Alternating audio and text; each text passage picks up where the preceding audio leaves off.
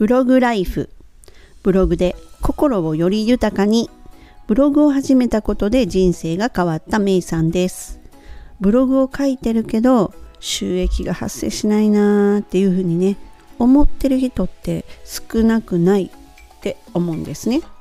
まあ私も最初ブログを始めた時はそういう状態だったんですよね。でねこのエピソードのどこかでお話ししたんですけれどもまずねブログが収益を生むって思ってるっていうところがちょっと違っててブログっていうのはその収益を生むための道具に過ぎないんですよね。でまああのブログっていうのは自分っていう人間をやっぱりこういろんな人に知ってもらう。で次お客さんになってもらうっていうことですよね。なのでブログっていうのは、まあ、収益を上げようと思うのであればそのブログは集客のための道具だっていうことです。でですねこのブログを始めるにあたってはほとんどお金がかからないですよね。そのお金のかからないブログっていうものを基盤としていろんな種をまいていくっていうのがいいわけです。で、まあ、私がやっているものにはここならでサービス販売でユーデミーで教材の販売。そしてポッドキャストこのポッドキャストで音声を配信しで無料メルマガっていうものを配信してます。でですねこの中でまあ始めるのにお金がかかるものっていうのは、まあ、ブログのサーバーとドメイン代ですね。これ別に無料ブログでしようと思ったら無料なわけです。まあそうなるとインターネット代がかかるとかねそういうことにはなるんですけれども。で、まあ、無料ブログで始める時にこのブログで集客しようっていうのはちょっとよろしくないかもしれないですね。でもスタートアップとしては別に無料ブログでスタートさせてみるっていうのも一つの手です。やらないよりやった方が絶対いいわけですからね。でその後、えっと、メルマガはメルマガスタンドというところに契約をしてのメルマガ配信になるのでそこでもまあお金はかかるっていうことになるんですね。でもいきなり最初からそんなことに手を出す必要は全くなくってできることそして自分がねやりたいことっていうのから始めるのが絶対いいです。やりたくもないお金お金お金っていう風になって始めたところでもうほとんどがやめてしまいます。はい、なのでねそのこの始めるのにお金がかからないっていうものに他にはね例えば本を書きたいなって思ったら Kindle 本を出す。で音声配信したいなって思ったらポッドキャスト始める。で教材を販売してみたいなと思ったらユーデミこれらっていうのは本当お金かからないんですよ。で結局はね売れなかっても全然痛いことないんですよ。売れなかった売れなかったで収益がゼロなだけで赤字ってにはならないんですよね。そこがやっぱり魅力じゃないですか。なのになぜやらない？なんですよ。でも変わりたいっていう人が多い。でも収益得たいっていう人がいる。でもやらない。なんですよね。でここまでってすっごく耳にするじゃないですか。なんでやらないの？っていうことですよね。ここまで。やらない人へ送る言葉はここまでなんですけれどもあの今回の本題っていうのは実はここからなんですよ。前置きがすごく長くなってごめんなさい。なんですがこれなかなかやらなかった人がまあ私のことです。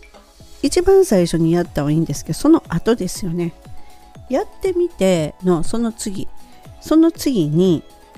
なかなかやらなかった人なかなかやらない人その次を第2弾ですね。例えば Kindle 本を売ってみた。その後ですよ。その後やらなかった人。ここですよね。結構ねあの無料で始めれるからやってみたらどうかっていうのをこの副業を始める人がやっぱりこ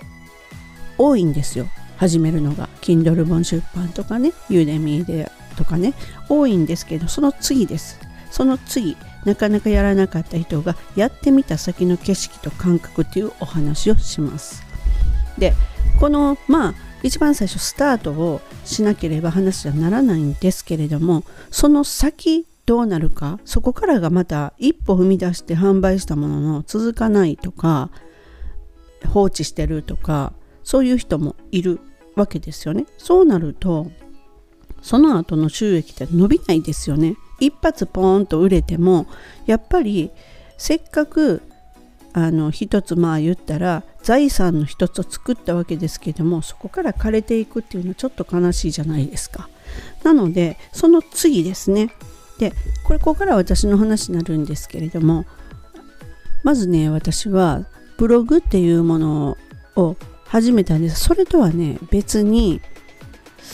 いや私ねブログの前だったような気がするな。っていうのもこのお話ししてるこのブログライフというブログっていうのは本当にブログとかパソコンとかに関係してるんですもともと私っていうのは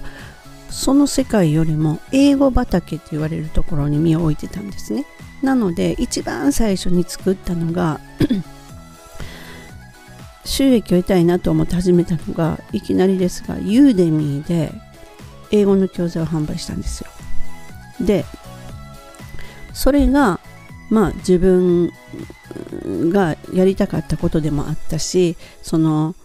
まあそれこそお金がかからないということで始めるっていうことになったんですけれども初めてうまくいったんですよ。もう翌月からえー、っと100ドル170何ドルかという収益が出たんですね。あ翌日じゃない翌月からね。販売開始の翌月から出たんですけれども。でですねその後があのちょっとすごく間が空いちゃったんですよ。一つでも売れ続けはしてるのですがでもすごく間が空いて実はね先日もう何年なんですかねこれ。2年ぐらいその1本であと何も英語関係は販売しなくて。でもその間にココナラを始めたりえっ、ー、とそういうことしてる時にですねこういうことがたくさんの方悩んでるんだということが分かってそれならそれで今度はユーデミーで販売しようかなっていうふうに、まあ、なったんですけどまあそれで販売を先日したんですよ。そうするとですねあの販売開始の日にもう5名ほどが購入してくださったんですね。その見た見た段階での5名なので正確にはちょっとわからないですよ。でももう販売の当日に5名が買ってくれることはすごいことだなと思ってじゃあそこでね思ったんですよ。その販売1本目から次の販売までが2年ほど空いている。この2年間っていうのは私結局1本目で売れてても2本目をもっと早くに売ってたらもっと早くに収益がダブルで発生してる。わけじゃないですか。でここでね初めての感覚がこのやらないっていうことの損失ですよね。12年ほどの間でもっと早くにやってたそこの損失っていうのはないじゃないですか。当然赤字は発生しませんよ。でも自分の手元に入ってくるお金というのはそこで損失してますよね。売上が伸びないという損失ですよね結局。ですよね。なのでこのやらない間っていうのの損失っていうところにやっと目を向けることができたんですよ。でね例えばこのねあの Kindle 本1冊出版しましたって言った時にすごく売り上げが出たんですが次っていう時になかなか足踏み出せないいう方ですねとか何でもいいんですけれども何かをこう一回始めた時に次というね一歩目が出たからじゃあ2歩目も出るだろうって言ったら結構そうじゃないという感覚を私持ってましてまあその辺がこう正確だと思うんですね。こうで1本目が売れてしまうと2本目はその質を下げるわけにいけないかないなとかすごく自分でねプレッシャーをかけてしまうところがあってまあこうなるべく完璧な形で自分の中で納得いく形で販売しないととかそういうふうなことがやっぱりこう心理働くわけですね。でもそれ自体が本当に損失んでるんだなっていうことが今回すごく分かりまして。で是非ねその1回目1歩目がまだまず踏み出せないっていう人いてると思うんですが次2歩目が踏み出せないっていう人今ここのところのお話をしてますがやっぱり1歩目を始めない限りは2歩目も当然ないわけなのであのこのやらない損失の方が大きいなっていうことにぜひ気づいてほしいなと思って今配信してます。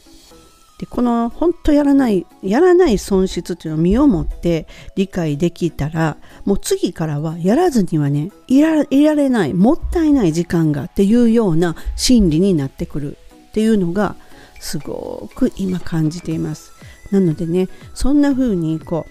うあの次次次ってやらない損失っていうのを意識してかこう次々次と行動を移せれるっていうそういうこういう感覚感じたくないですか？感じたいですよね。是非参考に、ね、なれば本当に嬉しいです。本日も最後までお聴きくださりありがとうございました。